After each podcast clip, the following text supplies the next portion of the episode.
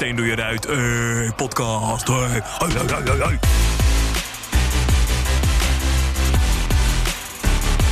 Helder.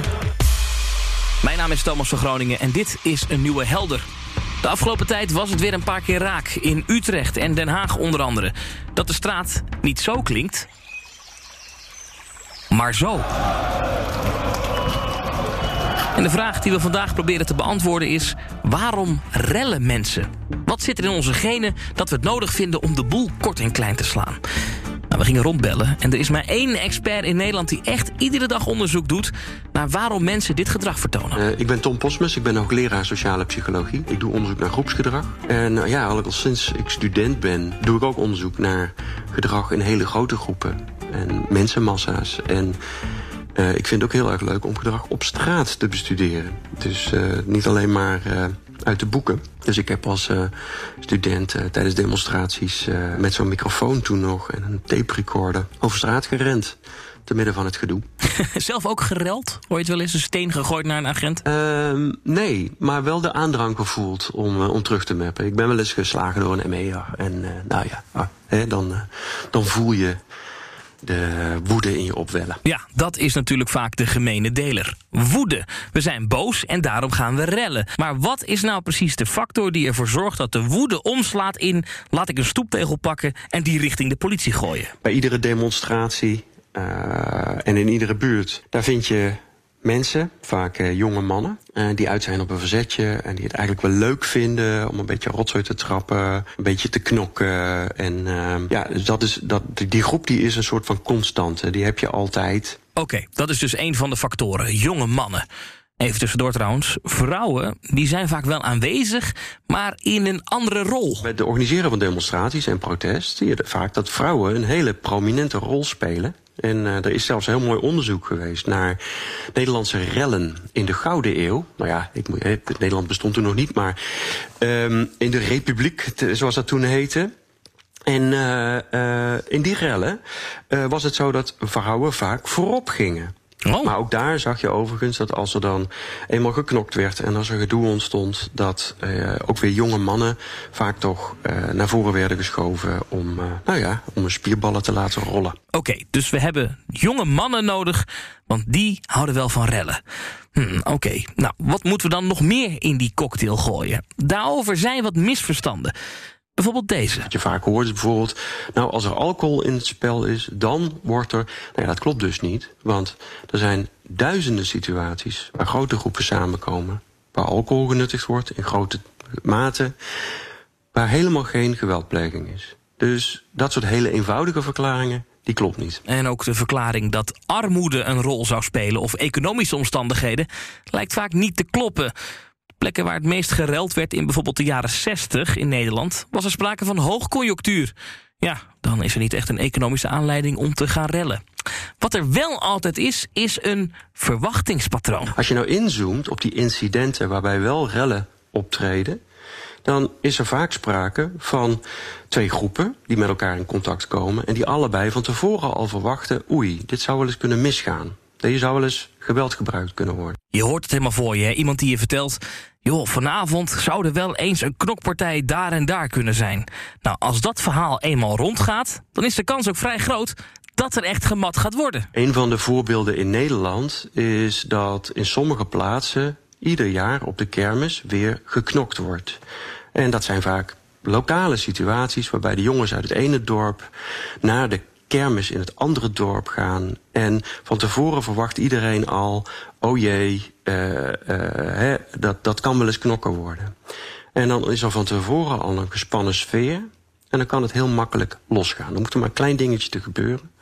En dan escaleert het. Dus als twee partijen op straat komen en die verwachten dat er gedoe gaat komen, dan zie je het fenomeen dat men van tevoren zich een beetje gaat bewapenen. Of in ieder geval, nou ja, he, uh, uh, zorgt dat men uh, zich kan verdedigen als het nodig is. Dus men komt eigenlijk voorbereid om geweld te gebruiken. En gedurende zo'n gebeurtenis is iedereen alert, extra gespitst. En dan hoef je maar een klein incidentje te hebben. En dat kan aanleiding zijn voor een escalatie, voor een, een, een toename van geweldgebruik. En dan gaan anderen zich ermee bemoeien. En dan kan het losgaan.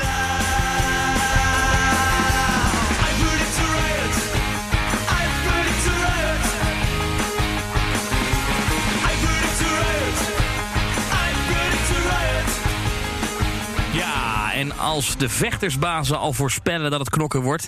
drie keer raden wie er dan ook voorspelt dat het knokken wordt. Juist ja, de politie.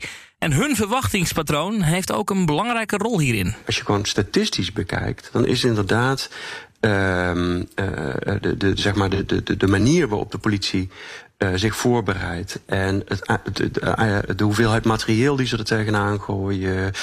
Of ze daar met, met relpolitie staan. Of gewoon met de platte pet, zoals we dat in Nederland zeggen. Hè, gewoon in normaal uniform. Dat zijn allemaal factoren die een belangrijke rol lijken te spelen. En dat is waarschijnlijk een, een, een hele belangrijke uh, component van escalatie. Dus op het moment dat de politie met een, toch een, een, een, meer macht dan andere partijen, en meer middelen dan andere partijen, op het moment dat die hardhandig optreden, dan krijg je vaak een tegenreactie. En uh, ja, in, in dit soort knokpartijen, tussenpartijen, kun je nooit, tussen twee groepen, kun je nooit zeggen, het komt alleen maar door die ene. Je hebt altijd die andere nodig, die mee wil doen, dat tegenin wil gaan. Maar de politie heeft wel de sleutel in handen tot de escalatie en tot de de-escalatie. En de Nederlandse politie is daar erg goed in, zeggen de deskundigen. Want we hebben ook ervaring in Nederland. En daarvoor moeten we terug naar 30 april 1980. De troonswisseling naar koningin Beatrix. Dat ging niet helemaal gesmeerd. Wat velen verwacht hadden en wat ook was aangekondigd, gebeurde. Op verschillende plaatsen in Amsterdam kwam het op deze dag tot kraakacties... die, zoals spoedig bleek, uitmonden in hevige onlusten. Daarbij kwam het vooral tot botsingen met merendeels jeugdige relschoppers. In de harde confrontatie raakten aan beide zijden velen gewond, van wie enkelen zeer ernstig. De waterkanonnen van de politie en de mobiele eenheden en de traangasgranaten haalden weinig uit tegen de telkens terugkerende jongeren die geweldige vernielingen aanrichten en hier en daar zelfs tot plunderen overgingen. Het kwam tot volledige veldslagen die overal in het land en ook in Amsterdam zelf grote verbijstering wekten.